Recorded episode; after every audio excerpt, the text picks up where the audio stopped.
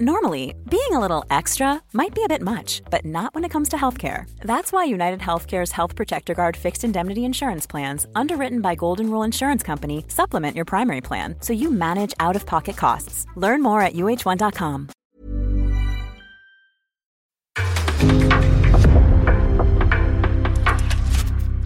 En podcast från Aftonbladet. Avsnittet presenteras av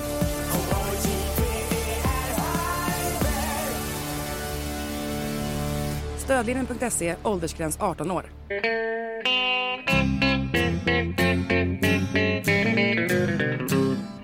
Hello out there, we're on the air. It's hockey night tonight. Tension grows, the whistle blows, and the puck goes down the ice. The goalie jumps and the players bump, and the fans all go insane. Someone roars, Bobby scores at the good old hockey game. Oh, the good old hockey game is the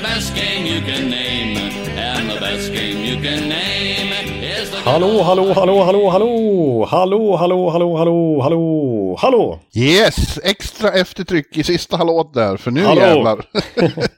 nu är det eh, inte vilken NHL-podcast som helst med Jonathan Ondskan Ekeliv i Örby som vi hörde där och mig Per Bjurman i New York. Utan det är vår första preview av Stanley Cup-slutspelet 2023. Vi står inför första rundan i, eh, som ju, det är det roligaste som finns på hela året. Ja, det är faktiskt det. Det är, det är nästan så att du redan nu måste riva av det här, äh, den gamla klyschan där med storebrorsan och fängelset Ja. och allt det där. Ja. Ja, ja, jo, eh, slutspelet är eh, grundseriens elaka storebror som precis har blivit utsläppt i fängelse och ute och letar efter trubbel. Precis så är det ju. Ja, Det stämmer, det stämmer. Och jag, och jag vill också en annan gammal klyscha följa upp med då. Att det är som de här frustande hästarna som står vid, liksom, vid galoppen. Och bara Ja. väntar på att släppas fria liksom. Och sen bara är det race. ja. Ja, vi kan ta den också. Det finns målvakter som kommer få se mer gummi än en död skunk på en parkway i New York. Ja, ja. Ja, men de där, är- ja, det, ja. Den, den hade jag nästan glömt bort, men den var bra också. Ja. Ja, nej, det är ju så. Alltså, eh, just första rundan blir alltid extra eh, exalterande därför att spelarna själva är så exalterade också. De, man väntar på det så länge så de första matcherna så är det bara som att de, det, är, det bara exploderar. De är otroligt övertända allihopa. Ja, precis, exakt. För senare, som vi brukar säga också, så blir det lite mer schackspel och man har kommit in i slutspelstänket och så här. Ja. Men nu, är det, nu har man ju liksom spelat en 82 matcher, ett halvår av grundserie liksom. Ja. Eh, och äntligen, tänk dig Boston liksom, de har varit klara sedan december i princip. Äntligen har de något att spela för. Ja. Ja, exakt. Ja, fan. De hade ju avgjort serien i vid jul. Liksom. Ja. Det, var ju, det var ju helt klart. Ja. Nej, visst. Det eh, det är något helt nytt. Alltså, de har många har sagt det. Det finns de som inte tror på det. Men om man pratar med spelarna själva, de är så här, det, är, det är nästan som att man börjar med en helt ny sport när man, när man kommer in i slutspelet. Det är sån jävla skillnad på intensitet och på, på satsning eh, i de här jämfört med grundseriematcher. Ja, precis. Och just det här att man möter samma lag hela tiden. Man kan liksom... Eh, samma spelare, samma liksom center man tekar mot hela tiden och står och stångas vidare i tekningscirkeln. Och, Ja. ja. coacherna och gå mot varandra och specialstudera varandras powerplay och, och uppspelsfaser och så vidare.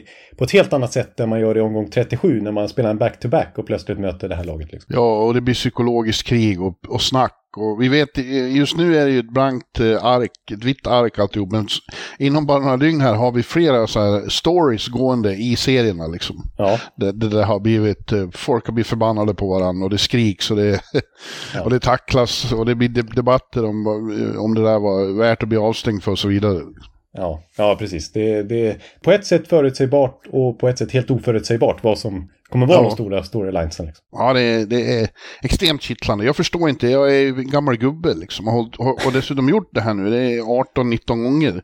Ja. Och ändå blir jag liksom som, jag blir alldeles exalterad. Som, jag blir verkligen barnsligt, barnsligt förtjust.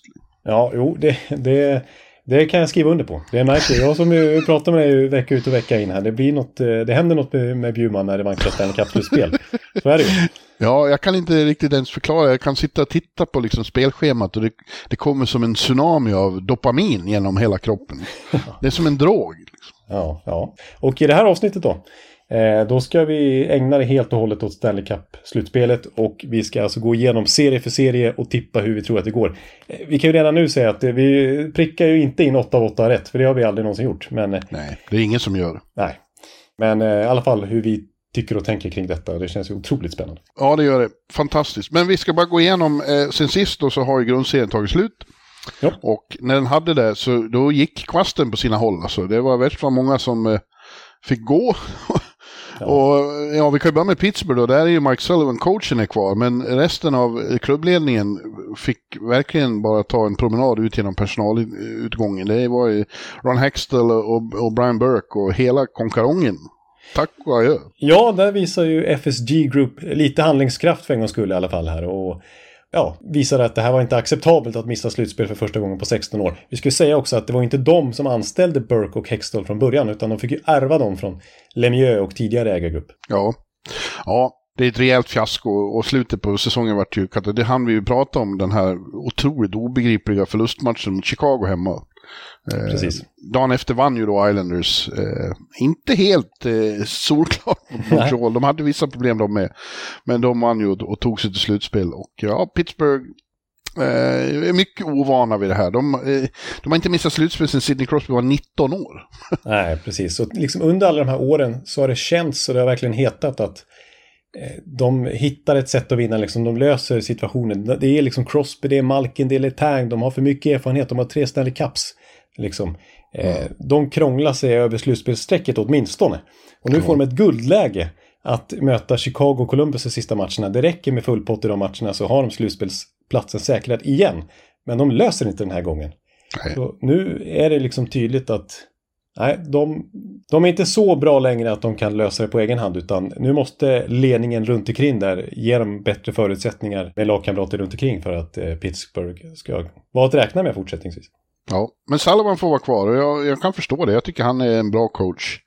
Eh, det var inte hans fel och det var inte de här eh, tre stjärnornas fel heller. Det var ju att eh, Hexton framförallt då byggde väldigt konstigt lag runt dem. Ja, precis. Och, och det, de, är, de är ju ålderstigna. Det, är ju, det sa vi förra veckan. Är NHLs mest ålderstigna lag. Men ändå, just när det kommer till storstjärnorna, är Crosby har liksom över 90 poäng, Malkin över point per game också. Eh, Letang är väl den som hade lite sämre säsong, men han hade också en stroke här mitt under säsongen. Ja. Så, ja, ja. eh, ja. Eh, utan det är ju snarare liksom eh, de här eh, 30-plussarna som han har Hextall har tagit in utöver. Jag pratar liksom Mikael Granlund. Ett mål efter traden till exempel. Eh, Det är ju det är ju där det måste ses över. Eh, Men jag håller med också om Sullivan. Det, det, nu har de ju sagt, eh, FSG Group där, att eh, nya general managern, vem som nu tar över, nya ledningen får ja, ta beslut om Sullivan. Men att de själva anser att han är en av ligans bästa coacher och vill fortsätta ge honom förtroende. Eh, även om då de, de har ju liksom inte vunnit en slutspelserie sedan 2018 Pittsburgh. Så att det, Nej. Eh, och inte Men dessförinnan vann de två finaler i rad. ja, med Sullivan. Så att, Ja, ja, han har ju varit framförallt en väldigt bra eh, slutspelscoach faktiskt. ja, Men du, vi, eh, vi, vi går, eh, i några namn på vilka som tar över det finns det inte ännu, men det finns garanterat många som är väldigt intresserade av att få jobben. Ja, exakt. Få chansen att jobba med Crosby och Malkin. Eh, det, även om det såklart är en del att städa upp där och ganska ont om löneutrymme så är det såklart ett väldigt spännande uppdrag. Ja. Ja, men Peter Level då, för han eh, slutar i Washington också. Där heter det då att de kom fram till det gemensamt. Men jag tror ju att eh, hans kontrakt gick ju, jag tror att hade han inte gått med på det själv så hade han fått sparken också. Det, det, det liksom något vägs ände för honom där. Och jag, jag får säga att jag förstår inte riktigt det att han skulle vara så het på marknaden. Han, han har ju varit med så länge så att... Eh, eh, alltså lite förnyelse tycker jag. De här namnen som bara kommer och går och får nya lag hela tiden. Jag förstår det inte riktigt. Det blir den här gubbklubben. Ja, jo, han ingår ju i den. Så. Verkligen. Eh, ja, det är väl det att han har lite rykte om sig trots allt att eh, få fart på färdiga projekt snabbt. Alltså kunna förvalta bra förutsättningar. Eh, Ja, han har ju tagit lag till, till några finaler, liksom. det Ja. har han.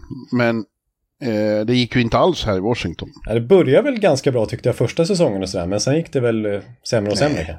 De har inte vunnit några slutspelsrundor. Men Nej, nej, precis. Men det ja. Nej, jag, jag tror ändå att han eh, är så jag pass... tycker att det är ganska tråkig hockey också, faktiskt. Ja, det är en minisågning här. En ganska rejäl sågning här. Ja, jag, jag tycker att han eh, kan ha fått göra sitt. Jag tycker det är roligare att hitta så unga killar som Jay Woodcroft. Ja, där snackar vi succé. Vi kommer ju onekligen komma in på Edmonton här senare under avsnittet.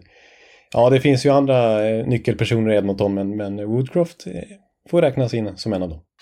Även Anaheim sparkar Dallas Eakins, Columbus sparkar Brad Larsen och St. Louis har bytt ut, inte Bruby, men, men väl de assisterande coacherna.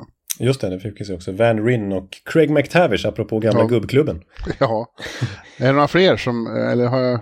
Nej, det var väl alla. Nej, det är väl de som vi har sett hittills i alla fall. Jag tror inte vi har missat någon. Eh, det kan bli fler. Alltså jag tycker ju att uh, i Calgary måste de fundera länge på hur, om de ska fortsätta med Daryl Sutter verkligen efter den här deras miss, slutspelsmiss är den största besvikelsen i år, utan tvekan. Ja, så är det. De hade betydligt högre ambitioner och så tar de sig inte ens till slutspel. Nej. Eh, spännande också med Trots nu som tar över som general manager i Nashville. Hur det blir till exempel med John Hines. Tränare. Ja, Bara ett år kvar på kontraktet. Inte, jag skulle inte tycka att det var fel om de sparkade honom. Nej. Det var ju bra gjort här på slutet när de här unga killarna iscensatte en sån push. Liksom. Det var imponerande. Ja. Ja. Men eh, ja, det kan nog bli ändring där med. Kan bli, sen får vi ju se vilka lag som åker ur i första omgången. Så det kan bli ändringar på sina håll där med. Ja, verkligen. Alltså, eh, vissa har ju väldigt mycket, står ju väldigt mycket på spel för här i första omgången. Ja. ja, det kommer vi in på, ja, i princip nu. ja, men vi gör väl det. Nu tar vi oss an det här då. Eh, ja. Ja. Och vi börjar i öst och vi börjar med Atlantic då.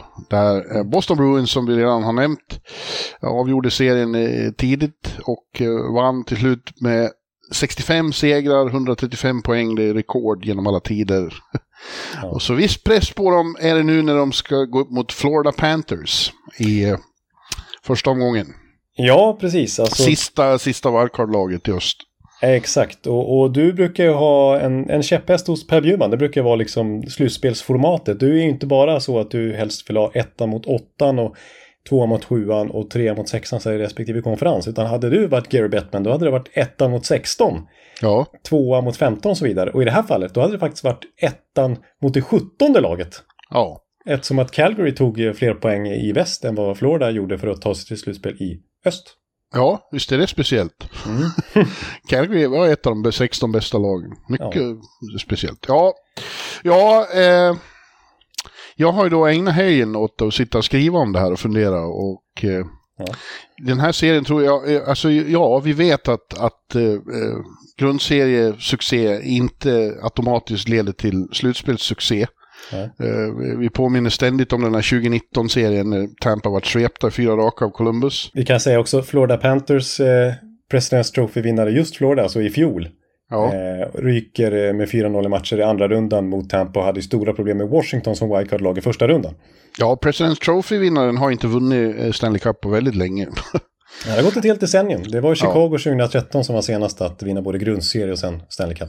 Ja, men ibland är det som vi också har konstaterat, eh, lag är så otroligt överlägsna och så dominanta och så overdue för eh, en Stanley Cup-final åtminstone. Att, att, eh, som, som Daryl Sutter var inne på i fjol, möta Colorado det är bara slöseri med tid. Eh, ja. det, det, det, var helt, det, det kändes så tydligt att de skulle vara, gå långt. Och det är lika med Boston. Det, det går inte att se något annat än att de kommer att krossa Florida i den här serien faktiskt.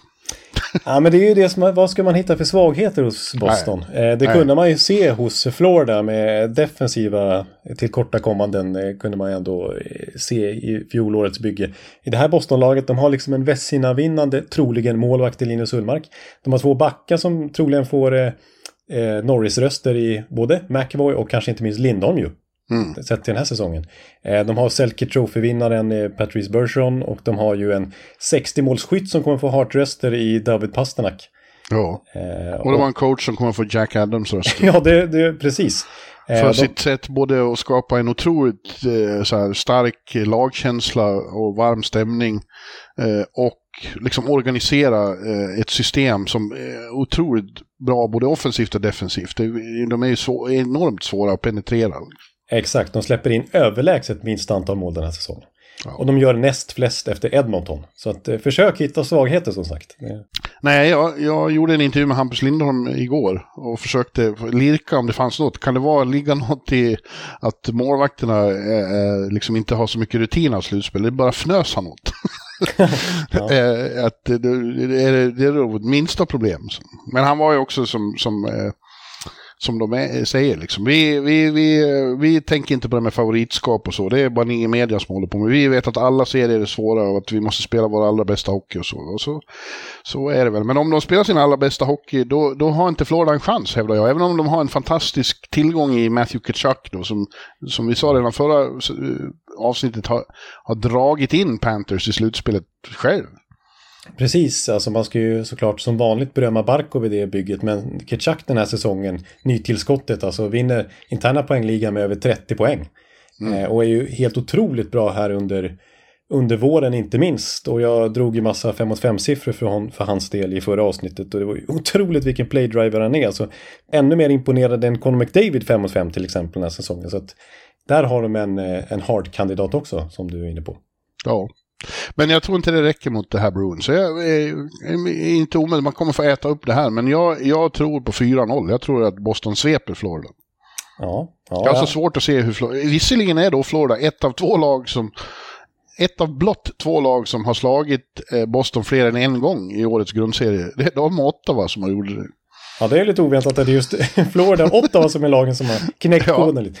Nej men, nej, men jag försöker också hitta lite sådär eh, anledningar till att tro på Florida. En liten sån, eh, vi pratade om Bostons otroligt väloljade spelsystem här under Montgomery. Men han avslöjade inför den här säsongen när han skulle ta över Boston att han har kikat väldigt mycket på fjolårets Florida. Eh, mm. och deras omställningsspel och sättet att spela sig ur egen zon och sådär. Eh, och, och liksom implementerat det i Boston här nu. Eh, och då tycker man, även om det är ny tränare i Florida, det är ju Paul Maurice den här säsongen och Andrew Brunette i fjol, så borde ju Florida-spelarna kanske ha någon tanke om något motmedel mot deras eget spelsystem, så att säga. Det de eh, var så framgångsrika med i fjol. Ja. Jag drar lite, greppar lite efter halmstrån här. Men, ja, det gör du. Eh, ja, nej. Eh, också lite intressant måste jag säga med Florida här att det, ja, det blir väl troligen Alex Lyon, tredje keepern eh, som blir första keeper. Ja, det är ju konstigt. Och faktum är så här med tanke på att Spencer Knight tidigare under säsongen skrev ett nytt kontrakt som börjar gälla från och med nästa säsong då. Så från och med nästa säsong så kommer Florida ha det dyraste målvaktsparet i ligan med Bobrovski och Knight. Men det är alltså tredje valet som, som startar i slutspelet här. Är du säker på det? Ja, det är väl om Bobrovski, han som alltså slog ut Tampa där 2019 och, och har varit vass mot Presidents Trophy-lag tidigare i slutspelskarriären. Eh, han kan ju naturligtvis eh, få chansen i den här serien också, men eh, det verkar som att Lion som har stått hela april här har gjort det väldigt bra. 94 procent här i april, Lion. Mm. Att han också står första matchen. Det är ju han som har högst bidragande till, ihop med Kachak, till att dra in de här i slutspelet. Ja, ja, ja. ja du, du, du försöker hitta, men Boston har ju fördel där också, mycket bättre målvakter och som grädde på moset är det ju så då att de är ju inte några gröngöringar. De flesta i laget har varit på den här Rodion förr och framförallt har de viktigaste, eh, alltså core-spelarna, eh, Bergeron, Marchand och Krejci, de har spelat tre finaler i karriären och vunnit en. Ja. De vet precis vad som krävs nu, både mentalt och hockeymässigt. Ja, nej, men det, det köper jag verkligen. Och de har uttalat sig på ett väldigt eh, förtroendegivande sätt under säsongen här när det har stått klart att de inte har så mycket att spela för. För att de är ju klara för slutspel redan. Eh, hur, hur mm. de ska ta sig an det här slutspelet, mentalt inte minst. Ja, eh, ja det, jag tror det är väldigt värdefullt med deras, liksom, hur de får hela gruppen att hantera, eh, även om de säger att de inte tänker på favoritskapet så är det ju såklart där. För skulle de åka direkt så är det ett av tidernas fiaskon.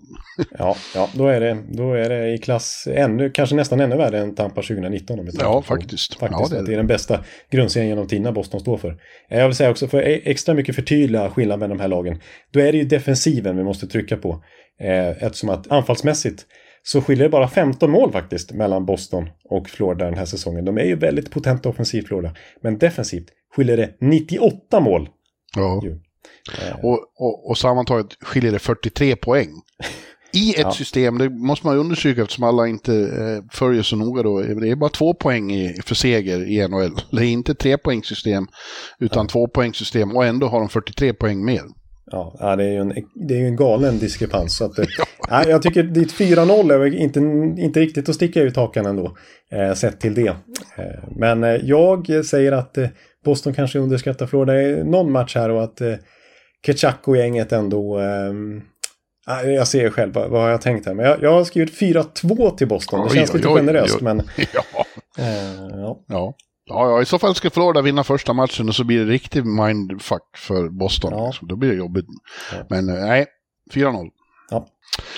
Ja, sen har vi den andra serien där i, Atlantic. Det är ju en klassiker då, som vi också har vetat länge att just den ska bli av. De har ju legat eh, locked in. Eh, och det varit definitivt matematiskt klart redan för en månad sedan, men det har varit klart även innan dess i princip.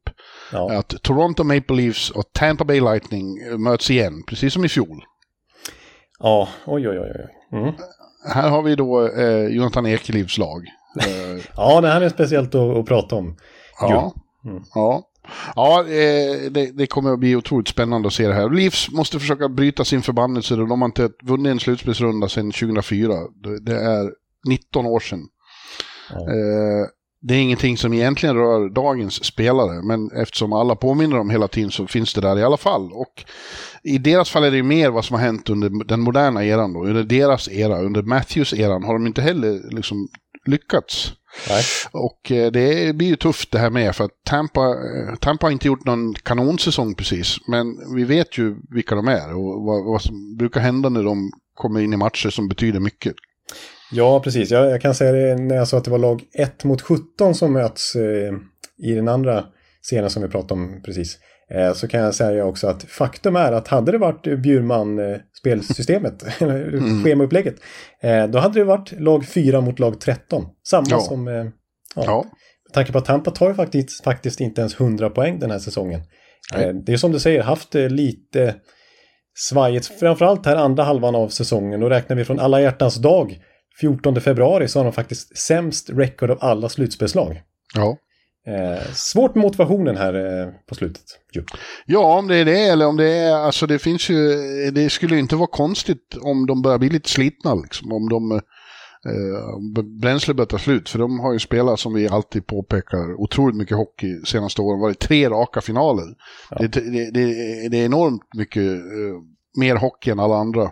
Precis. Eh, så att det är, låt säga så här, jag, jag tror inte de tänker det såklart i det här läget. Men det skulle inte skada dem att få lång sommarledighet. Jag tror, säg så här, Ja. om de inte vinner så, så är det bättre att åka ur i första rundan eller, än att få stryk i en final till. Ja, det har du faktiskt rätt i. Det är en Ja. bra poäng. Även om det låter konstigt att konstatera i det här läget när man såklart vill gå så långt som möjligt. Eh, Ja. ja, Men det kommer jag ihåg Niklas Hjalmarsson sa en gång eh, när de hade vunnit sin tredje Stanley Cup då. Liksom. Mm. Och de var, ju- gick ju långt alla år där. Men han sa, är det här, vid det här laget när man har vunnit några gånger, då, då åker jag hellre ur i första rundan än förlorar en final. Ja. Ja. För det är så fruktansvärt jobbigt på vägen dit. Liksom. Ja, och Tampa hade ju ett gäng skador. Eh, det var ju väldigt många som spelade skadade där i finalen. Liksom. Det, det, det var ju, de gick ju på knäna där mot Colorado i slutet.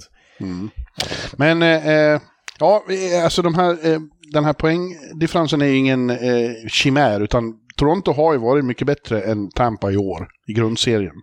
Ja, ja. eh, så är det bara. Och är det någon gång de ska göra det här och gå vidare och slå ut Tampa så är det nu. precis. Utan tvekan. Och vore, vore det liksom inte för en sak så skulle jag vara helt övertygad om att de gör det. Men vi vet ju vad, vad, vi- vad vi pratar om nu och det är ju målvakterna då. Eh, Ja. Vi vet inte om Samsonov eller Murray, vem av dem som nu spelar. Det verkar som Samsonov startar då. Om de verkligen håller för det här. Vi vet att Vasilevski mer än håller för det här. Han blir som bäst i världen när det, ju mer det betyder. Ja, exakt. Det, det är väl det som är Tampas största fördel i alla fall inför det här. Eh, Samsonov eh, också liksom eh, faktiskt lite bättre siffror. Generellt sett har ju Toronto bättre siffror än Tampa den här säsongen. Men till och med på målvaktssidan så har ju till exempel Samsonov, om vi bara kollar räddningsprocent, nästan 92 procent. Bättre än Vasilevski den här säsongen. Men det är ju väldigt grunt att bara ha det som argument. För det är som du säger, kollar vi historiskt. Samsonov, han fick ju lämna Washington inför den här säsongen för att de ville ju byta ut sitt målvaktspar. De skickade ju Vanesek också för att ta in Kemper för att liksom få en, en riktig första keeper tyckte de. Ja. Eh, han har 1-6 i record i slutspel, Samsonov. Medan då Vasilevski 68-33 eller något sånt där. Ja, ja det är viss skillnad på rutin. Ja. Han har alltså spelat över 100 slutspelsmatcher nu i karriären, Vasilevski. Ja, ja det, där är, eh, det där är den stora stötestenen här, tror jag. Eh, Ja.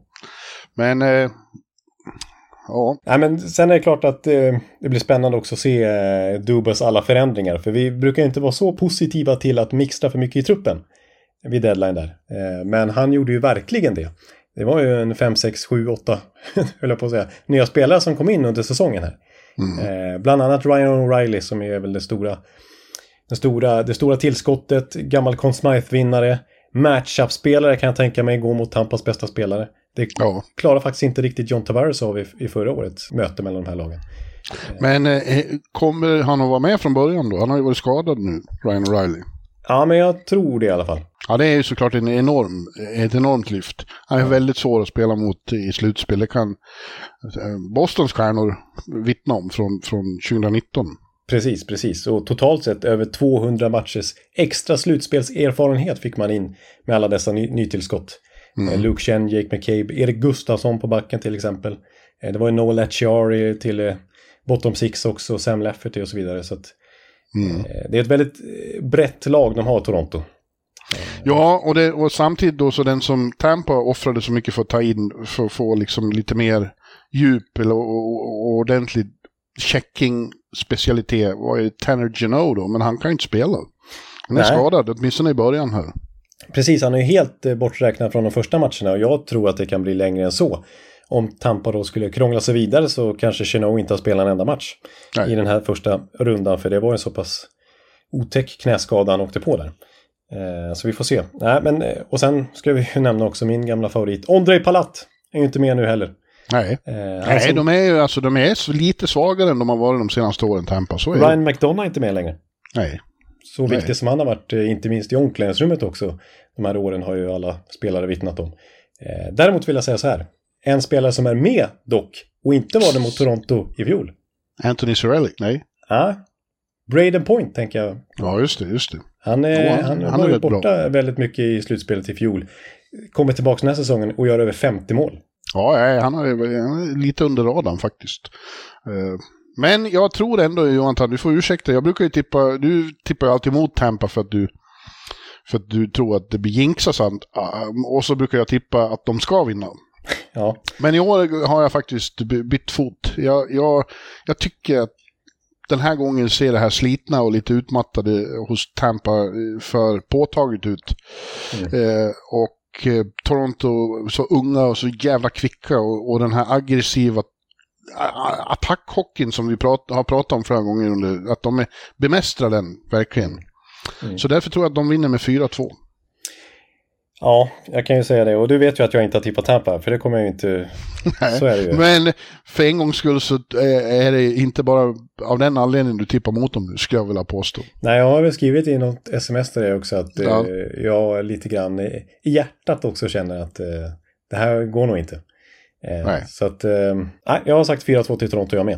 Eh, Ja. Och jag vill också understryka det när du säger att det är unga, kvicka Toronto. Det är de ju visserligen, men de är ju inte 22-23 längre, Austin Matthews och så vidare. Nylander, han fyller ju 27 här första maj till exempel. Ja, de de har varit med ett bra tag. De är i sin absoluta prime. Det är nu de ska vara som bäst, Toronto. Ja. Ja, ja, ja det, om, om Sansono bara kan vara bra, om man åtminstone kan komma upp på Darcy Camper-nivå i fjol, då skulle, det- då skulle det gå. Ja. Nej, jag köper det. det är, Toronto är ändå ganska tydlig favorit här måste jag säga, trots Tampas erfarenhet. Ja. Jag såg vår vän, vår gäst här om veckan, Pierre LeBrun, jag såg honom på tv igår i, någon, i något sammanhang där han sa att han gör inför varje slutspel då anonym enkät med coacher och eh, general managers och andra front office-personer. Mm. Och han sa att det, i så sent som i fjol då var de flesta eh, sa Tampa. Mm. Nu, nu är det nästan ingen som säger Tampa. Nej, det är ju, säger ju någonting när rivalerna som ändå möter de här lagen gång Ja. på gång eh, tror att det är Torontos tur. Men då kan du ju trösta dig med vad det jag inledningsvis sa, att det skulle förmodligen vara väldigt bra för Tampa att ha en lång semester. Ja, jag är mentalt inställd på det redan nu. Ja, bra. Ja, eh, sen har vi då i Metropolitan, där vann ju Carolina. Och de är tvåa i sammanlagda tabellen. Så det är inget eh, skräplag vi pratar om som nu går upp mot New York Islanders som kom in i sista stund som första eh, wildcard-lag då slutar de som. Ja, de, de får vi ändå säga eh, backar in lite. En femtonde plats i sammanlagda tabellen. Ja, precis. Och de hade nog inte grejat det här om eh, Pittsburgh. Nej, det, det, hade Pittsburgh normala hade de inte kommit in, nej. Uh, men nu är de här och uh, konstigt nog så tänker jag att här finns det jordmån för skräll. Ja, du är inne på LeBruns linje. Ja. ja, fast han sa ju att de skulle till och med kunna slå Boston, var ju hans uh, tes. Mm. Att om, om Islanders, om det var någon som kunde stoppa Boston tidigt så skulle det vara Islanders. Eh, mm. Det tror jag inte de hade klarat, men däremot så tror jag att de, att de har en liten chans mot Carolina. Carolina är, vi vet att hur bra Carolina är, hur väl, liksom, väldrillad eh, lagmaskin det här är som spelar enligt ett Rod Brindamore-system som, som de liksom, han har ju fulländade. Det är ja. han, finns ingen som sätter så mycket prägel på sitt lags spel av coacherna som Rod the Bod. Tredje säsongen i rad de slutar topp tre i grundserien. Ja. Mm. Men det, är ju, det finns ju ett problem som vi ständigt återkommer till och de gör ju inga mål. Och eh, det hade de tänkt nu då eh, korrigera genom att plocka in Max Pacioretty som är en sann sniper. Men han ja. är inte tillgänglig, han är skadad som vanligt. Och dessutom gick den andra som ju är målskytt sen tidigare då, Andrei Svesjnikov, gick också sönder nyligen och missade resten av säsongen. Så ja. Det finns ingen udd här, Jonathan. Nej, jag vet. Nu kanske eh, finländare och så här kommer kritisera att vi inte, liksom, att vi, det finns ingen udd och så nämner vi inte Sebastian Aho. Det är klart att jo, men finns... Sebastian Aho är en fantastisk spelare, men han är ju inte liksom, han ska ju spela fram dem som dunkar in puckarna. Ja, och han, han har väl gjort eh, upp mot 40 mål några säsonger här, men, men det är inte, jag håller med dig. Bara kollar vi på poängligan totalt sett i hela NHL, ja, då får vi scrolla ner till plats 58 innan vi hittar första Carolina-spelare. Som är Martin Nekas. Ja, precis. Och... På 71 poäng, det är inte mycket att skryta med. Nej, inte i dagens NHL när det gör så mycket poäng liksom. Det är ju... Jag menar, eh, Conor McDavid har gjort dubbelt så mycket poäng. Ja. Till exempel. Eh, och i skytteligan då så har vi Aho då etta i laget på 36 mål. Eh, men det räcker bara till en 34 plats i NHLs totala skytteliga. Faktum är att de är rätt beroende av mål från backhåll. Alltså det är Brent Burns måste göra mycket mål. Ja, precis. Det, de är alltså, det kan, det kan eh, de ju verkligen hurra för åtminstone att de, har det lag, de är det lag som har gjort flest backmål i hela ligan. 59 ja. backmål har de. Burns har 18 mål, även Brady Shea 18 mål. Så att de får produktion från sina backar i alla fall. Och de tog även in Shane Goss till här vid deadline. Ja. Ja, men det, det var ett problem för det var därför de åkte ur i fjol mot Rangers. För att de inte gjorde tillräckligt mycket mål. Då var ju Sjistorkin i och för sig svinbra också då. Men, men mm. det stöter de ju på igen här också. En fantastisk målvakt i, i Sorokin. Ja, en eh. annan sån rysk supermålvakt, så är det ju. Ja. Eh, och vi kan säga att de gjorde ju inte så mycket här vid deadline heller. Eh, Nej, de, men om... grejen var ju att de ville göra det. De var ju ute efter eh, eh, Timo Meyer något otroligt. Precis, och det snackades de, åtminstone lite om Tarasenko så här tidigare också. Ja, de jagade, men han gjorde vad han kunde, Don Widell, men han fick inte till det. Så det, var, det var ju inte bra. Ja, den som kom in var ju Jesse Puljärvi som de hoppades skulle återfinna kemi med Sebastian Aho, gamla junior VM och Kärpet-kamraten. Hur många mål har han gjort efter traden? Ja, men det kan fortfarande hända. Jarko är helt övertygad. Conn Trophy till eh, Jesse. Ja, för att nu när det blir allvar, då, då kommer det. Ja, vissa juniormästerskap och sådär har han visat det. Men hittills i Carolina har han gjort noll mål, kan vi konstatera. Ja, ja, jo. Ja, äh, men så är det ju då. Islanders är inte heller något, någon, någon målsprutande maskin. Ja. Eh, tvärtom, det är bara Brock Nelson är etta där med 75 poäng och 36 mål. Men mm. de får ju faktiskt tillbaks Matt Bersal här i, eh, ja, direkt till Game One. Ja, precis. Det är ändå en ruggig boost för dem. De tar sig trots allt till slutspel utan Barzell sista två månaderna. Och nu kommer han tillbaks perfekt här lagom till serier mot Carolina. Ja. Eh, det är ändå en, eh, en ruggig boost. Och de var ju aktiva vid deadline och fick in Bo Horvath i ett tidigt skede ju. Eh. Precis. Och de är lite byggda för slutspelshockey, det vet vi sen förut. De är ett jävla gruffigt, eh, buffligt lag som är väldigt otrevligt att spela mot. Det vet vi sen tidigare. Det har inte förändrats, tror jag. Nej, och vi får ju konstatera att eh, efter, innan, ska jag säga, slutspelsmissen i fjol, så gick de ju till två raka konferensfinaler. Ja. Så det finns ju en ruggig erfarenhet bland många spelare här att ta sig långt i slutspel. Ja. ja, det kommer bli ett, ett jävla slag. Jävligt hård kamp om varje millimeter. Men jag, jag tror att det som jag tycker tar för Islanders är två punkter. Sorokin i mål. Mm. Eh, och att det finns lite mer udd i, i deras eh, liksom, buffliga kollektiv. Mm, mm, ja. ja, den där kedjan som vi har pratat om för några veckor sedan med, med eh, nye svensken Pierre Engvall ju. Ja. Och eh, Brock Nelson just eh, och eh, även Kyle Palmieri, den har varit riktigt bra. Så har de ju då Horvat och Barzell som återförenas nu och Peugeot i en tredje kedja. Ja, det, det finns, eh, finns lite både spets och bredd där nu. Ja. Sen är det ju fantastiskt att det blir Sebastian Aho mot Sebastian Aho. Bara en sån sak. Slutspel. Ja, det hände ju när de möttes nyligen att, att eh, Sebastian Aho vart hakad av Sebastian Aho. Ja, det är ju eh, det är lite mindfuck, får man säga. Eh, Men det kommer nog hända några gånger i den här serien också för att eh, den Absolut. svenske Sebastian Aho är ju för första gången i NHL-karriären här helt given i Islanders laguppställning. Spelat över 70 matcher den här säsongen. 23 poäng. Är ju Ja. hyfsat respektabelt. En del PP-tid till exempel också. Han är väldigt bra i PP. Eh, Den här matchen mot Montreal så gjorde han det förlösande målet just i, i, i PP. Ja. Eh, Så där kommer vi nog se honom. Men som du sa också, Pierre Engvall har ju varit ett stort utropstecken sedan han kom. Eh, I den där kedjan, det sa Aho när jag pratade med honom efter matchen. Den svenska Aho alltså. Ja. Att, att, ja, det har ju varit en av de hetaste kedjorna i ligan sedan han kom hit. Pierre. Han har varit ett stort lyft. Ja, ja, verkligen. Det är Engvolt. Jag nämnde ju något avsnitt eh, sen att han känns som en typisk eh, Lula Moriello-spelare. Alltså Ja. som Lange Brunner eller som Jay Pandolfo eller... eh, ja. Ja, och sen är det ju Andersen i, i Carolinas mål. Han är inte dålig han heller, men eh, han blir säkert skadad i början. ja, och rent statistiskt så har ju både Ranta och Korsetkov bättre siffror än vad Andersen har den här säsongen. Samtidigt kommer vi ihåg att Ranta och Korsetkov inte gjorde så bra ifrån sig i den där serien mot Rangers i fjol. Då var det ju målvaktsspelet som fällde avgörandet mot Sjestårkin. Men jag vill också säga så här nu när vi har eh, verkligen hyllat Islanders och pratat ner Carolina lite grann. Att, eh, ja, att eh, man måste ändå säga så här eh, att Carolinas defensiv, även om offensiven eh, kanske det finns en del frågetecken kring, så är defensiven är väl kanske bäst i ligan. Eh, I alla fall, alltså Boston släppte in färre mål, men Carolina förväntade släppa in minst antal mål och släppte in näst minst antal mål och, och släpper ju framförallt till nästan ingen över bron. Alltså det är ju otroligt svårt att komma in i slottet när man möter Carolina och skapa målchanser. De tråkar ut lag mer än nästan Barry Trotts Islanders gjorde. Och när det var Barry Trotz som var coach snarare än Lane Lambert för Islanders, då möttes de, ju de här lagen 2019, det är ett tag sedan nu visserligen, men Brindamores Carolina mot Trotts Islanders. Och då vann eh, Carolina med 4-0 i matcher. Ja.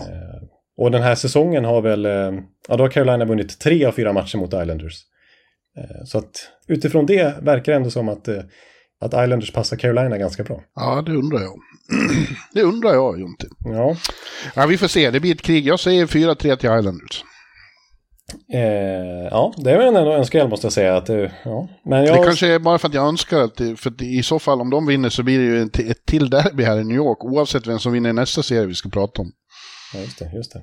Ja, jag eh, går helt motsatt håll och säger 4-1 till Carolina. Oh, här skilde de sig åt ordentligt. Ja, det är inte så vanligt att vi liksom går emot varandra på det viset. men- Till Carolina, okej, okej, Ja. okej. Ja. Ja, spännande. Ja. Vi får se vem som får rätt. Ja, det är någon som gör bort sig totalt här. Nej, ja, det, vadå? Det är inte så att man sitter här och är säker på att något ska hända. Nej, bara försök att tippa. Jag, jag, hävdar, jag hävdar absolut inte att jag vet någonting här. Jag, jag, jag bara försöker komma på något. Precis, Och- det är ju en och- och- oerhört svårtippad liga överhuvudtaget eh, detta. är. Ja. Och man vill ju ändå inte bara ta favoriter hela tiden. Nej, det är mycket, det är ju det är roligare måste jag säga att våga sticka ut hakan och säga Islanders här, att ett wildcard-lag slår ut en divisionsvinnare. Ja. Ja, sen har vi då The Battle of Hudson River. En eh, serie som eh, man ser fram emot här i New York så det skvätter om det. Eh, New Jersey Devils, New York Rangers. Vi har, jag sa det förra veckan att vi, alla fem lagen här i New York, de tre i hockey och de två i basket, är i slutspel. Och det har inte hänt sedan 94. Oj, oj, oj. Så ja. det, är liksom, det är en bra sportvår i New York. ja, det får man säga. Oj, oj, oj. Ja. Och då 94 så slutade det med att både Knicks och Rangers gick till final och Rangers vann. Då, då kom Madison Square Garden väl till pass. Så det gör det nu också. Det, de har väldigt svårt att få ihop schemat här nu. ja, det kan jag tänka mig när alla ska vara där hela tiden. Ja. Ja. Men ja, här har vi New Jersey och och det har ju varit en, vi hoppas länge att de ska mötas de här två. Och det blir otroligt spännande. Ja, det är ju så att under grundserien så har ju Devils haft Rangers nummer lite. De har varit för snabba för Rangers. Eh, Mm, Vunnit tre av fyra matcher. Ja, och eh, ser, de är ju väldigt otroligt roliga att se, Devils. De, alltså, kontrasten mot den, den allmänna bilden av Devils som något slags traplag, den, den kan inte vara mer felaktig nu. Nej, nu har de gått och blivit ett poplag. eh, Ett sådär, eh, då kan man ju säkert ha lite bandwagon-fans och sådär för att de är så roliga att se på. Ja. Eh, otroligt snabb hockey. De är verkligen sinnebilden av den moderna attackhockeyn som du brukar prata om. Ja, ja, det är de verkligen. Och fortsätter som i grundserien, om det skulle bli likadana matcher, då, då vinner Devils det här. Men jag är inte så säker på att det blir det. Alltså det är ju slutspel nu och en grej är ju att det faktiskt är tio spelare i Devils-truppen som spelar sin första slutspelsmatch på tisdag. Ja, just det. Ja, de har inte varit i slutspel sedan 2018 det här laget. Eh, Och då Nej. åkte de ut direkt mot Tampa, kommer jag ihåg, med 4-1 i matchen. Ja. Ja, som tio har aldrig spelat slutspel och, och några andra som Bratten och de här har, har bara smakat på det jättelite. Ja. Eh, och och den, där, den där bristen på erfarenhet, den brukar ändå vara utslagsgivande. Det, det brukar ta sin lilla tid innan man lär sig spela slutspelshockey. Man kan prata om att det kommer att vara helt annorlunda och så, men man förstår inte förrän man är där och träffar den här elaka storebrodern. Ja, alltså kolla på dagens bästa lag och sådär. Colorado, de har fått kämpa för att nå framgång i slutspel. Och, och Tampa var det ju så för också. Ja. Eh, Toronto, till exempel. Så att Ja. eh, det, det brukar... Det är mycket ovanligt att, att det smäller till direkt, liksom, första försöket. Medan då Rangers, eh, där finns det desto mer erfarenhet och de har ju, eh, båda lagen har ju satsat något otroligt. De har satsat så mycket så att man, man blir lite paff av att tänka på att en av dem kommer att vara borta eh, på en gång. Ja, precis. Alltså, eh, ja, verkligen. Vid deadline, trade deadline här så var ju det här två av lagen vi pratade allra mest om. Eh, inte minst Rangers då med både Tarasenko och Kane. Ja, Det hade man ju inte förutsett. Och Devils vann alltså den stora dragkampen om Timo Meyer. ja. Ja, eh, Rangers har sett lite långsammare ut än, än, äh, än Devils, men de har betydligt mer rutin av det här. De, de har också, det känns som de har många spelare som det borde gå att få ut mer av nu när det är dags. Och Kane är ju verkligen en, han har vunnit tre Stanley Cup och vet verkligen vad som gäller nu och, och brukar ju vara, han brukar ju vara matchvinnare sådana här gånger. Ja, precis. Showtime, Ja. Som han skriker då. Ja. Ja, eh, och, och sen då så har de också Shistorkin. Shistorkin är en typ av målvakt som kan skära hela matcher, nästan hela serier. ja, den där Carolina-serien som vi redan varit inne på. Där var ju Sjistolkin otroligt vass. Eh, Ja. Och eh, den här säsongen har ju inte varit lika bra grundseriemässigt som i fjol för Sjistolkin. Då var han ju nästan Hart Trophy-mässig. Han vann, vann i alla fall Vesna Trophy och den här gången kommer han ju inte ens vara nominerad. Nej, Eh. men det beror på att han kom igång så sent. Men senaste månaden har han börjat se ut som sig själv igen. Precis, det ska vi nämna. Om vi delar upp hans säsong i kvartar, liksom i fjärdedelar, så är den här sista fjärdedelen klart bäst statistiskt för Sjistolkin. Och det är ju väldigt goda tecken för New York Rangers. Eh, och jag vill också säga det med, med Kane, sen han kom in i powerplay och även Tarasenko. Eh, jag kommer ihåg att efter första matchen där när du varit och sett hela den här nya stjärnkavalkaden på Manhattan, att det var lite för många kockar. Ja, det var det ju. Och att det var svårt och man tänkte liksom alla vill eh, hålla i taktpinnen. Men eh, rent statistiskt då, innan eh, trade deadline, då låg Rangers powerplay-procent på 22. Eh, medan från första mars, och eller tredje mars då, och framåt så lå, låg den på 29. Så de ökade 7 procentenheter i powerplay med Kane. Ja. Ja, det är ju, så kändes det inte för i början var det, de sköt ju aldrig, alla skulle bara passa runt hela tiden. Ja. Det var som, som du säger, det var många kockar, men eh, ja, de, de kom ju på det där efter ett tag och eh, de har ju två ruskigt bra powerplay-uppställningar nu. Ja, exakt. Eh, Precis. Vi har inte nämnt den där tredje kedjan som kanske var Rangers bästa i fjolårets slutspel. Med Schüttil som har tagit ännu fler kliv den här säsongen och så Lafreniere och Kakko. Ja. ja, det ska bli in i helvete roligt att följa. Finns på plats i The Rock på tisdag. The Rock! Ja, det är det under... Precis. Det kommer Ja. vara många hån där i, i första startinlägget från Per Bjurman när han ska skriva vart han är någonstans. Och eh, ja, det, det är ju då också... Eh, jag tycker det här är en av de två mest svårtippade serierna i hela första rundan. Jag, jag blir inte förvånad av något resultat. Om, om Devils sveper Rangers så är jag inte chockad. Eh, om Rangers sveper Devils blir jag lite chockad kanske. Men båda kan vinna på nästan vilket sätt som helst skulle jag vilja säga. Mm. Ja, jag har kommit fram till Rangers. Ja, jag säger 4-3 till Rangers. Ja. Och jag, jag kan bara motivera mitt eh, Rangers-val här genom att eh, ja, jag kollar lite på Andrew Brunetti i Florida i fjol och hans fingerprints är all over the place här i Devils också, även om Lindy Ruff är huvudtränare. Så liksom, Florida var fjolårets bästa kontringslag och omställningslag, både liksom när man såg dem och rent statistiskt. Och du hyllar ju alltid attackhockeyn Devils stått för den här säsongen och även statistiskt sett så de är otroliga i kontringsspelet och sådär. Eh, och det måste ju Andrew Brunette ha varit med och påverkat väldigt mycket. Mm. Eh, men då, eh, det gick ju inte att spela på det viset i slutspelet. Det tog ju tvärstopp när, när eh, Washington och Laviolette kloggade igen mittzonen. Mm. De lyckades ta sig vidare men med nöd och näppe och sen så mot Cooper i, i, i andra rundan så blev det 4-0 matcher till Tampa. Eh, och jag, kom, ja, jag tycker att Galant är en duktig coach när det kommer till just det spelet, mittzonspelet, som är förödande för ett lag som vill eh, kontra snabbt hela tiden. Eh, Vegas, första året med Galant där och första, ja, överhuvudtaget 2017-2018 när Vegas klev in med Galant som coach. Det var ju mittzonspelet där som förstörde för nästan alla lag i det slutspelet de gick hela vägen till finalen. De mötte Winnipeg till exempel i konferensfinalen som hade gjort näst flest mål i hela NHL kunde knappt göra mål i den serien. Nu är jag alltså galant i Rangers och tog det laget i konferensfinal i fjol. Jag tror att han eh, kan ha något motmedel mot eh, Devils omställningsspel när han får syna dem i sömmarna här. Mm. Ja, intressant. Mm. Du, nu ska jag, innan vi går in på västra, vi har fyra serier kvar, då ska jag gå och hämta lite kaffe, hör du. Ja, trevligt. Du, jag vet inte vad du ska, kan du sjunga lite? ska jag sjunga lite? Ja, gör det. Ja. Eh, Okej. Okay så här. Eh, det är inte bara Jesper Bratt som gör att jag får fnatt, utan även Ondrej Palat. För när det gäller som mest, då är han som bäst. Ondrej, Ondrej Palat. Till Rangers säger han godnatt. Devil slutspelsskatt, Palat. Vad sa du nu? Jag sjöng en liten sång om... Eh, om Palat? Om Palat, ja. ja, ja han... där, där, där, har du faktiskt en X-faktor vi glömde nämna. För att ja. eh, han är ju då Mr Clutch och han finns i Devils. Eh, han, har, han har ju varit skadad och liksom inte riktigt eh, eh, kunnat bidra så mycket den här säsongen. Men vi vet ju, när det, när det blir tajta slutspelsmatcher är det ofta han som avgör. Precis, Inte minst mot Rangers har han gjort det några gånger. Ja, ja verkligen. Han har gjort det precis. Sen till exempel konferensfinalen 2015. Ja. Den enda Game 7 som Henrik, Henke Lundqvist har förlorat. Just det. Då var det André Palat som avgjorde den matchen. Ja. Mm. Ja, så där finns också. Som sagt, det är väldigt ovisst där. Och det ska bli superkul att vara där på tisdag. Ja, det förstår jag. Mm. Ja, men du, västra konferensen då. Där börjar vi, jag tänker vi börjar ute ända borta i Pacific faktiskt.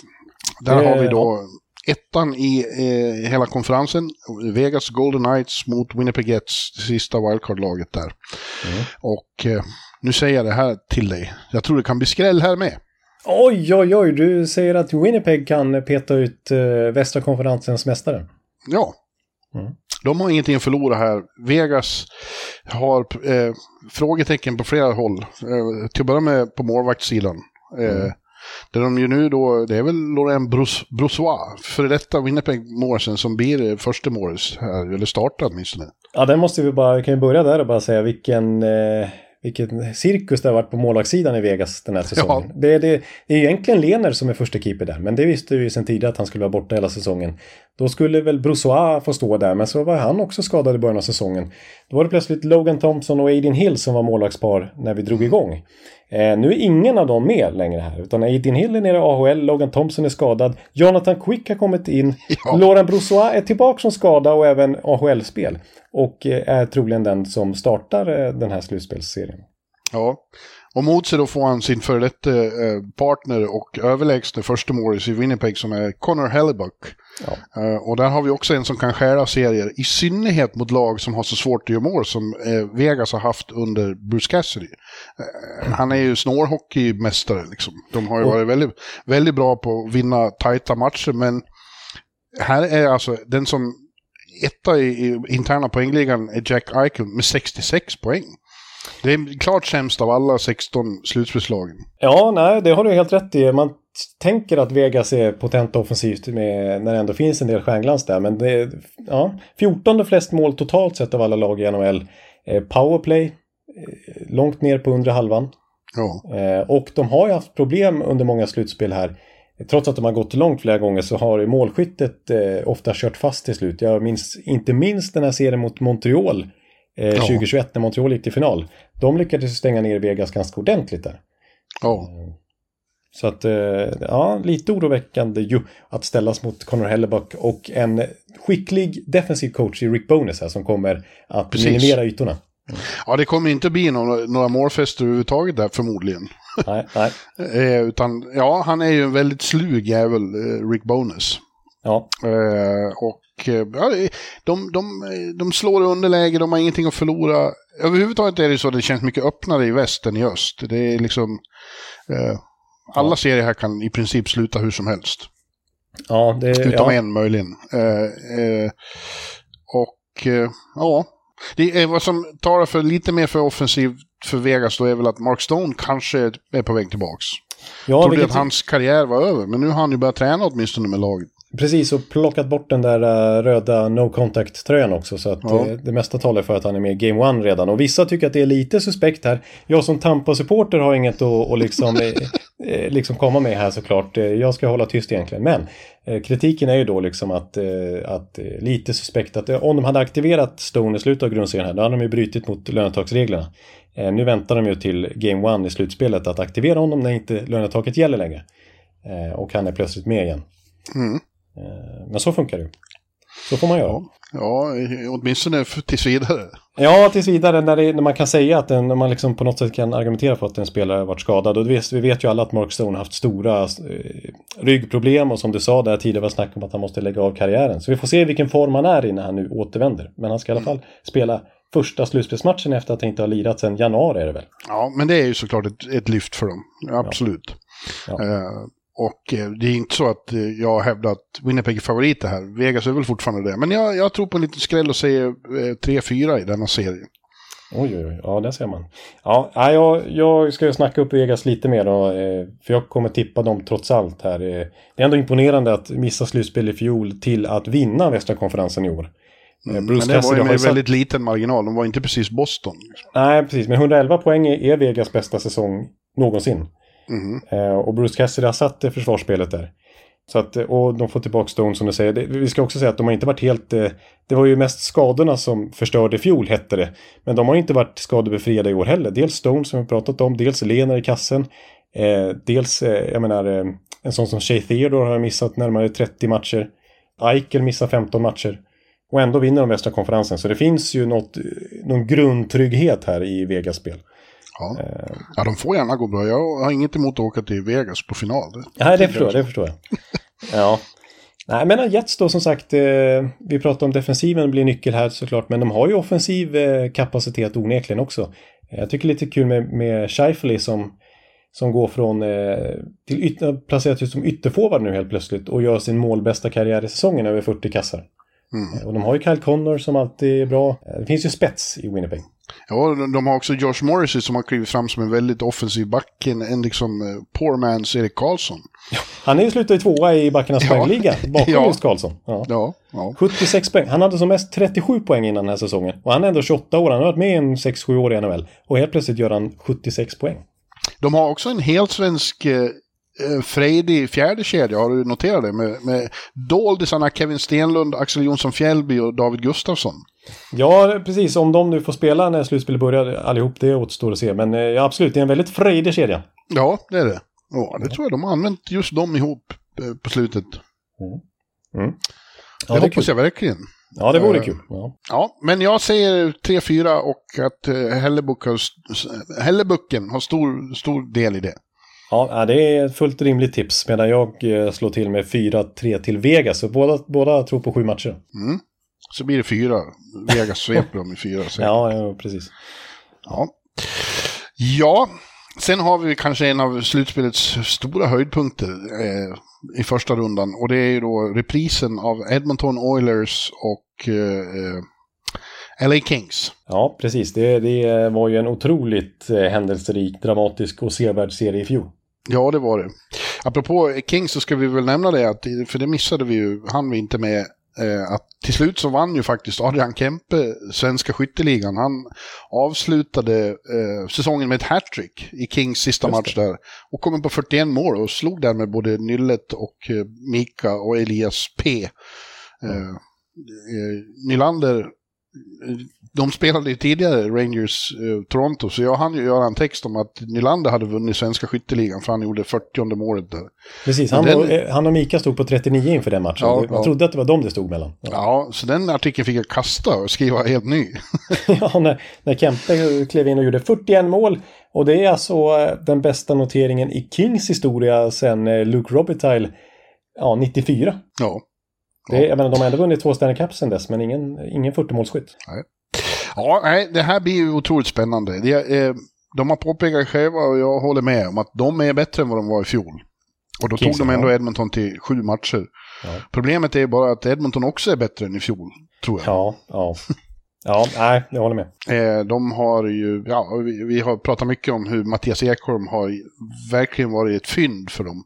Som dels har han stagat upp defensiven själv, men också frigjort andra backar och fått dem att kunna slappna av mer och ägna sig och fokusera lite mer på offensiven, framförallt då Evan Bouchard. Ja, precis. Och, och även om vi pratar om deras tidigare första back som kanske är det nu också, den som får mest speltid, Darnell Nurse. Men han har minskat sin speltid med nästan två minuter per match sen Ekholm kom in och då kan ju han liksom bli mer fokuserad. I sitt Ja. Han, han har blivit bättre också sen Ekholm kom in trots att han spelar mindre. Så att säga. Ja. Ja. Och, eh, och så har de en målvakt eh, i Stuart Skinner som ju faktiskt, de, i fjol var det väldiga problem på målvaktssidan. Nu har de en riktigt bra målvakt. Om han nu håller för slutspel också. Det är det. Ja, det se. finns ju, finns ju vissa asterixer där också. Eh, för att, eh, men han, statistiskt sett den här säsongen har han gjort det väldigt bra och tanken var ju att Jack Campbell skulle komma in här på ett dyrt kontrakt och lösa Edmontons målvaktsproblem. Nu är det alltså rookien Stuart Skinner istället, men sett till hur han har varit här, inte minst det här kalenderåret 2023, så är han given starter såklart.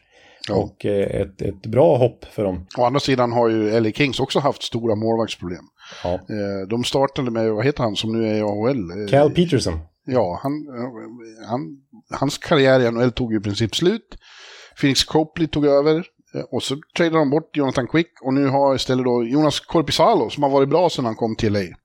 Men eh, eh, det är ju inte som att man darrar när man ser de namnen heller. Nej, nej, Korpisalo har ju varit eh, direkt svag här i, i flera år i, i Columbus. Så, men den här säsongen studsade han, ju tillbaks och var, eh, hade bra siffror i Columbus trots att de har legat i absoluta botten av tabellen. Och här sen traden till LA Kings så är han ju 92-procentig. Ja, han kommer starta den här serien. Så är det. Säkerhet. Så är det. Mm. Ja, men det finns så många moment i det här. Alltså, vi har två världens två bästa offensiva centrar mot kanske två världens bästa eh, defensiva centrar. Ja. Eller två av de bästa i alla fall, i, i, i Kopitar och Donau. Ja. Vilken kamp det kommer att bli mellan de enheterna bara. Vem som liksom stångar ut varandra. Precis, och det var det ju verkligen i fjol. Ja, det var det. Det, de här, vi har ju pratat mycket om Conor McDavid, inte så mycket om Leon Draisaitl, men eh, för det är ju nämnvärt också att Leon Draisaitls, hans 128 poäng den här säsongen, som helt hamnar i skuggan av Conor McDavids 153. Om vi skiter i McDavid så är det den bästa noteringen på 2000-talet ihop med Kutjerovs 128 poäng 2019. Så det är Ja. nästan unheard of att göra 128 poäng på 2000-talet. Men Conor McDavid gör alltså ytterligare en 20 poäng. Ja. Ja, jag sa ju det redan förra veckan att han skulle förmodligen vara största stjärnan i alla andra lag, utom möjligen Colorado då, med McKinnon. Ja. Eh, men... och det har de i samma lag, det är ju nästan orättvist. Ja, och, Och, och de visade ju båda två i fjol att de har hittat rätt liksom, mentalitet i slutspelet. De brann ju för att vinna varenda jävla match. Liksom. Verkligen. Och, och de slutade alltså 1-2 även i slutspelets poängliga i fjol, trots att de inte ens gick till final. Nej, just det. Eh, alltså McDavid gjorde mer än två poäng per match. Han gjorde 33 poäng på 16 matcher. Eh, Leon Draisaitl, hack i häl, 32 poäng. Och då var han alltså, han hade ju en fotledsskada. Eh, så att eh, han spelar i princip på en fot. Och Ja. var ändå så dominant, Leon Draisaitl. Och har faktiskt i karriären lite, lite bättre poängsnitt i slutspel än McDavid till och med. Ja. Ja, ja, det kommer att bli ett eh, enormt fältslag. Men jag tror att Edmonton eh, har lite plus och vinner med 4-3. Eh, ja. Hemmaplansfördel blir avgörande i sista där. Ja. Ja, ja, exakt. Jag säger, ja, och det här vill jag tillägga också för att understryka Ekholms betydelse. Sen han klev in då där vid trade deadline så har Edmonton tagit mest poäng i ligan. Mer än Boston. Ja. Så de ja, kommer de in- vann ju, avslutade med 8-9 raka. Ja, precis. 18-2-1 är de med Ekholm i laget. Ja. Eh, och de har ju slagit Kings här på slutet också. Faktum är att pre-Ekholm i Oilers så hade Kings vunnit båda matcherna mot Edmonton den här säsongen. Efteråt, här alldeles nyligen alltså, så har Edmonton slagit Kings två gånger om och bara släppt in ett mål i de matcherna. Ja. Så det känns som att de har lite mentalt övertag också när de klev in i den här serien. De vann i fjol och de har två raka segrar mot de här i sluttampen av grundserien också. ja. Vad säger du då? Eh, jag säger 4-2 4-2 till Edmonton så att det, det tar slut lite snabbare det här året. Okej. Ja. Ja. ja, jag säger 4-3. Och hoppas på det också, så jag får se dem spela väldigt mycket. Ja, just det. Just det. Ja, sen har vi då eh, Central. Där till slut Colorado, Colorado Avalanche genom seger i, i den här sladdmatchen de hade i fredags passerade Dallas och vann eh, Central. Eh, Mm. Sjua i sammanlagda tabellen får nu gå upp mot Seattle Kraken som ju var eh, and, bästa wildcard-laget i, i väst och får framträda i sitt första slutspel redan andra säsongen i sin existens. Det är otroligt kul för dem. Ja. Men eh, eh, nu kan de eh, hälsa hem. ja, det kanske är, är det samma sak då med Colorado i år som i fjol att eh, Daryl Sutters bevingade ord ska gälla ånyo. Ja, jag vet inte, jag, jag, jag, jag tror inte de är riktigt lika bra, inte riktigt lika hungriga, men de är ju fruktansvärt bra. Trots att de nu då får klara sig utan... Vi fick ju tyvärr det tråkiga beskedet i fredags också då, att Gabriel Landeskog missar resten av säsongen. Det blir inget. Hans knä är för paj. Det låter inget bra på lång sikt heller riktigt. Man är lite oroande. Ja, verkligen att, att det är så... Eh, ja, att, att han inte fått ordning på det där alltså.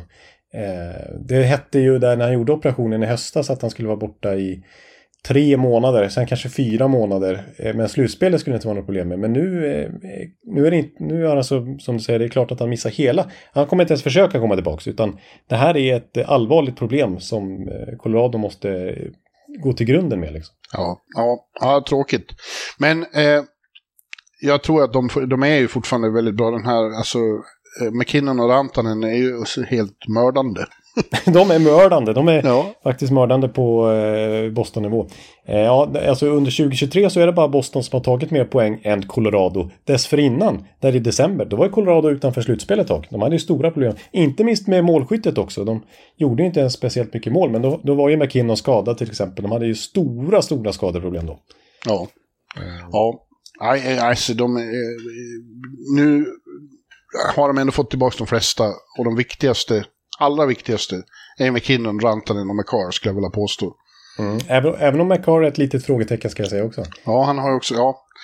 Men Seattle då ska de ju, tycker jag, slå, inte kanske lätt, men ändå slå. För att eh, Seattle, de, man får lite känslan så de är så otroligt nöjda över att bara kommit dit. Medan ju Colorado inte kommer vara nöjda med något mindre än en ny titel. Och för Colorado så är det ju nästan Boston-fiasko att åka ut i första rundan mot Seattle.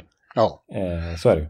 Och Seattle har väldigt, i alla fall kollektivt, ingen erfarenhet av det här alls. Eh, och eh, visserligen så har de ju, de har ju ett intressant lag så tillvida att vi har pratat om det, att de har ju nästan fyra, eh, ja, ingen första kedja, men fyra andra kedjor. Ja, så, så kan man faktiskt hårdra det och säga. ja. Eh, jag tror att det är ett hårt slag för dem att Burakovsky inte är med. De hade ju behövt hans målproduktion nu. Eh, Ja. Men han har ju opererats och det är mycket oklart om han alls kommer att kunna vara med heller. Ja, han ledde ju interna poängligan när han gick sönder. Ja, Eh, men däremot bredden som du är inne på för att understryka det lite grann också. Eh, 13 spelare som har gjort just 13 mål eller fler. Eh, medan Colorado har 8 spelare som gjort minst 13 mål. Så bredden är ju verkligen eh, otroligt bra. Och tittar vi på alltså, eh, generellt sett, de har faktiskt gjort fjärde flest mål i hela NHL den här säsongen. Det är fler än Colorado. Jared McKenn, 70 poäng eh, vinner interna poängligan. Det är För- inget namn som jättemånga så här, breda allmänheten har affischer på väggen av. Nej, nej, precis. Alltså, jag trodde ju på några sådana här genombrott i fjol redan, likt Vegas, när liksom William Karlsson blev en 43-målsskytter. Ja, men Riley Smith, Jonathan Marchessault och alla de här verkligen eh, kom till rätta och, och fick sina stora genombrott. De har väl kommit nu retroaktivt ett år senare i eh, Seattle. Alltså Je- Jerry McCann är ju ett lysande exempel. Vince Dunn, 64 poäng på backen. Ja, Eh, vi har Daniel Språng, den här uh, holländske journeymannen som har varit studsat runt i några olika klubbar. Gör 46 poäng den här säsongen. Eh, Matthew Beniers kommer in som rookie och vinner förmodligen Calder Trophy, gör nästan 60 poäng. Så att det finns ju eh, lite, alltså en bred spets. Kanske inte så vass spets, men en, en bred spets i alla fall. Ja. Men så har de Philip Grobauer och en Martin Jones som har varit skadad på slutet i kassen. Det duger ju inte. Nej, det är det som är det stora problemet. Alltså, det, det, det, de är ju för dåliga. Det är det enda slutspelslaget här vars båda, båda, Båda. båda. Båda, jag ska gå och bada. Jag har blivit, eh, ja precis, jag har pratat för mycket med dig här nu så jag börjar prata dalmål. Säg det, bada. Båda. ja, men, Det, det tyckte min exfru var väldigt roligt en gång när jag sa att jag, jag var sjuk och sa att jag ska badda pannan. Ja, ja. Ja, det var en parentes. Ja, det kan ja, du ta ja. bort tror jag. Nej, det ska vara med. Ska vara med. Ja, nej, men eh, både Martin Jones och Philip Grobauer är de enda, båda ska jag säga då, är målvakterna som, som båda ligger under 90 procent av slutspelslagen. Ja. Eh, Det håller ju inte. Däremot så alltså kollektivt sett, Hackstolls försvarsspel som jag var inne på redan eh, i förra säsongen så hade de väldigt bra siffror då. Och det är samma sak i år. Alltså de släpper till färre skott från slottet till exempel än Colorado den här säsongen. Så hade de haft en bra målvakt i Seattle, då skulle de vara mycket mer potenta. Då tror jag till och med att, att de skulle hotat eh, Kings, Edmonton och Vegas om eh, första platsen där i divisionen. Eh, Det är så stort, stort aber för dem att eh, Grobauer och Jones är så pass dåliga. För att eh, spelmässigt sett så tillhör de toppen. ja. Men jag tror att Colorado vinner med 4-1. Eh, Jag har eh, sagt att Seattle får eh, en seger till, 4-2. Ja. Ja, Jag tror de vinner en match hemma i, i Climate Pledge så det blir ett jävla liv där. Ja. ja. Ja. Men eh, nej, jag tror Colorado är för bra på det här för, för Seattle. Ja, det tror jag. Det, det, det tror jag också. Och där vill jag slänga in Colorados målvakt. Jag tycker det är imponerande med, med Georgiev. Som Ja. visat, vi får se i slutspel här, men som visar i grundserien att han definitivt är en första keeper i NHL. I den här goal saved above average-statistiken som jag brukar dra fram där Ullmark och Sorokin har imponerat så enormt den här säsongen. Bland många andra statistiska kategorier såklart. Så slutar Georgiev trea. Han borde ha släppt in 20 mål fler än vad han har gjort. Ja. Nej, det var ett bra val av dem att satsa på honom. Ja, Ja. Men eh, Seattle de får gå och bada. och, så, ja, ja och så kan de läsa DD. Ja, just det. Ja. Kommer Ja, du ihåg den? Dala-Demokrater. Jag jobbar ju inte där, men det var ju vår konkurrent när jag jobbade. Och, och det tycker vissa är roligt när vi säger DD. Det. ja. DD. Då ska vi till Big D nu då, apropå Ja, det. Big D. Precis. Den sista serien vi ska prata om, nu vart det väldigt eh, snurrigt här med mina bada och DD. Ja, jag ber om ursäkt. Ja, men nu har vi varit igång i avsnitt. 70 minuter också. Här, så. Ja, ja, ja, och jag har inte gjort något annat än skriva om det här hela helgen. Jag är alldeles Nej. yr i huvudet. Ja, det är en annan, tycker jag, ganska svår bedömd serie och det är då Dallas Stars och Minnesota Wild. Det är tvåan och trean i Central. Mm. Eh, där det ju är så att Dallas har imponerat väldigt eh, mycket, nästan lite under radarn tycker jag. De har fått ganska lite uppmärksamhet med tanke på hur bra de är. Och de har ju, de har ju liksom allt man ska ha. De har en fantastisk målvakt som var helt sjukt bra i slutspelet i fjol. Ja. Jake. Otting gjorde några matcher då som hör till det absolut svettigaste jag sett i målvakt. Det var någon match när han räddade 65 skott eller vad det var. ja, det var lite så här eh, Jonathan Quick, eh, Kings dynastivibbar eller eh, Tim Thomas 2011, lite sådär. Ja, det- var helt galet. Och så har de en, en, en första kedja som är bara superstars. De har en, en back som är Norris Trophy-kaliber på i Heiskanen. Mm. Och de har bra bredd och djup och, och en väldigt erfaren coach i, i DeBoer. Mm, som har ju ett eh, track record av att, att gå långt direkt. Alltså 2012 direkt till final med New Jersey. 2016 direkt till final med San Jose. Eh, Vegas ja, tog över 2020 där, men direkt till final sin första hela säsong. Eller till konferensfinal med Vegas då 2021. Mm. Ja. Och, och samtidigt då har vi Minnesota som har haft väldigt svårt att ta sig ur första rundan också. De går till slutspel men det slutar nästan alltid eh, i första rundan. Men nu har ju de också stärkt upp då, inte minst med svenskar. Eh, Så de, de känns ju ganska bra rustade för det här och de har, det märkte man ju när man var där, de har fått en jävla liksom, skjuts i stämningen. De, det är väldigt medvind känner man internt. De tror på sig själva och så. De har det. Ja, det, det, är det. Eller det. Ja. Det, de har det. Ja, de har precis. Det. De Ja. har det där. Ja, ja men, eh, men ja, jag får ändå mer feeling för Dallas här måste jag säga. Men det är klart, Minnesota eh, är spännande och, och Jag tror kanske också, jag, jag säger 4-3 och det kanske är att ge Minnesota en seger för mycket. Jag vet inte. Ja. Det är lite oroväckande tycker jag att Joel Eriksson Ek Ja, har varit oroande. skadedra med tanke på att eh, Minnesotas centerdjup inte är så imponerande i största allmänhet. Att då sakna Joel Eriksson Ek som jag tycker är deras bästa center, som är deras bästa matchup-center, som ja, i de här tre raka slutspelsuttågen i första rundan som, som de har, eh, så har han ändå varit ett utropstecken även i slutspel. Eh, så att, eh, ja, det kan vara så att han kommer tillbaka relativt snabbt, men det är ändå ett eh, synd att han kommer in i slutspelet med lite problem, för han blir otroligt viktig mot Dallas här. Ja, det verkar inte som att han kommer med från start. Nej, för han ska ju gå, gå upp mot den här första kedjan i Dallas med all sannolikhet. Ja. Men eh, ja, han har ju tränat på egen hand så sent som idag. Ja, Och då kommer man ju inte att spela första matchen. nej. Nej, det tror jag inte, det tror inte jag heller. Jag fick faktiskt ett mejl här från Jonathan Knape som tyckte att vi inte varit tillräckligt positiva till Dallas så som du är inne på här, att de har smugit lite i vassen. Ja, nej, jag håller med om det. Vi, men det är, blivit ett, Svenskarna har ju inte... Nils Lundqvist var med i början, men har inte... Eh, han platsar inte nu. Ja, Jakob. Pettersson skickades till eh, San Jose.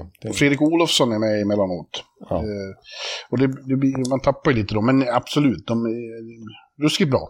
Ja, Knape konstaterar då och vill att vi ska nämna, vilket jag tycker absolut vi ska göra, att eh, de är, inget annat lag har en topp 10-spelare när det kommer till räddningsprocent, Ottinger, när det kommer till backpoäng, Heiskanen, när det kommer till forwardspoäng, Robertson, eller när det kommer till rookiepoäng, White Johnston som ju gjorde 41 poäng som rookie här. Ja, visst. Så det är väldigt bredd och, och som du säger, första kedjan där, den som har spelat mest minuter ihop i hela NHL den här säsongen med Pavelski, Hintz och Robertson. 109 poäng, det är, men det är ju sånt eh, match i matchen också. Alltså det är ju Bjurman against the world här. I och med att det är Kaprizov mot Robertson. Ja. Eh, eh, och, och så har vi då en, en kedja där med, med Seguin, Marchment och Max Domi. Den är inte så dum. Och så har vi White Johnston och Jamie Benn och eh, Evgeni Dadonov. Alltså sen White Johnston kom in så har han fått en ruggig fart på Jamie Benn också. Han gjorde ju nästan 80 poäng den här säsongen, Jamie Benn. Han som förklar, slutförklarades nästan här i fjol. Ja, ja nej men... Eh, nej, det lutar väl åt att Dallas vinner här. Men... Ja. Eh, som sagt, om man varit nära den där stämningen i Minnesota så blir man lite... Man blir lite tagen av den. Och de har ju målvakter där också som... Vi får ju se då. Egentligen är det väl Gustafsson som borde starta, men jag gissar att de kör på Flower. Jag läste precis att eh, enligt Michael Russo, det är väl eller Russo, det är väl han Ja. man får lita mest på. Mr Minnesota-reporter som kallar dig för, vad var det nu? Det, ja, vad var det? Eh, Vad- vän, eh, nej. Ja, det var något. Det var ett väldigt vackert... He- Hedersamt i alla fall. Ja, precis. Eh, han tror att det blir Filip som startar. Okej. faktiskt, Före Flower. Sen är det väl så att eh, när han förlorar en match så blir det väl lätt att kasta in Flurry direkt. Ja. Eh, De kommer säkert bo- båda stå i den här serien. Eh, Men jag säger... Oj, vad jag har tagit i här ser jag nu. Jag har skrivit 4-1 till Dallas. Oj, oj, oj. Ja, ja han fick... eh, Han, det tog skruv det där från din läsare. Nej, men jag, jag vill säga också, innan jag fick det här mejlet så var jag med i Sportbladet Daily. Den här dagliga podden som Sportbladet har och de hade NHL-fokus här för ett par dagar sedan. Och jag var med och babblade på. Och då fick jag frågan, vilken är slutspelets stora dark horse? Och då slog jag fast Dallas just av tidigare nämnda anledningar här med bredden och spetsen. Att, att de är så pass bra i samtliga lagdelar. Ja, ja, vi får se. Jag säger 4 till Dallas, du säger 4-1. We'll see. We'll see. Ja. Ja. ja. Ja, det var det det. Nu vet ni hur det kommer att gå. ja, precis. Eller tvärtom kanske. Ja. Eh, ja, vi får se hur många rätt vi prickar in. Jag tycker att vi brukar sätta i snitt, eh, nu går jag på magkänsla här, men det känns som vi brukar sätta typ fem av åtta kanske. Ja. Ja, jag törs inte lova någonting om det. Jag bara försöker... Eh, ja, något ska man säga. Ja, ja, precis. Ni får gärna vara med i NHL-bloggens Bracket Challenge. Ja, precis. Den kan man hitta i bloggen. Och överhuvudtaget ska man vara med i bloggen i kommentatorspåret när det brakar loss nu. Precis, för nu kommer det intensifieras ytterligare där också ju. Eh, Verkligen. Precis, och som sagt, eh, anmäl er till Bracket Challenge där på NHLs hemsida via, via NHL-bloggens egen liga då.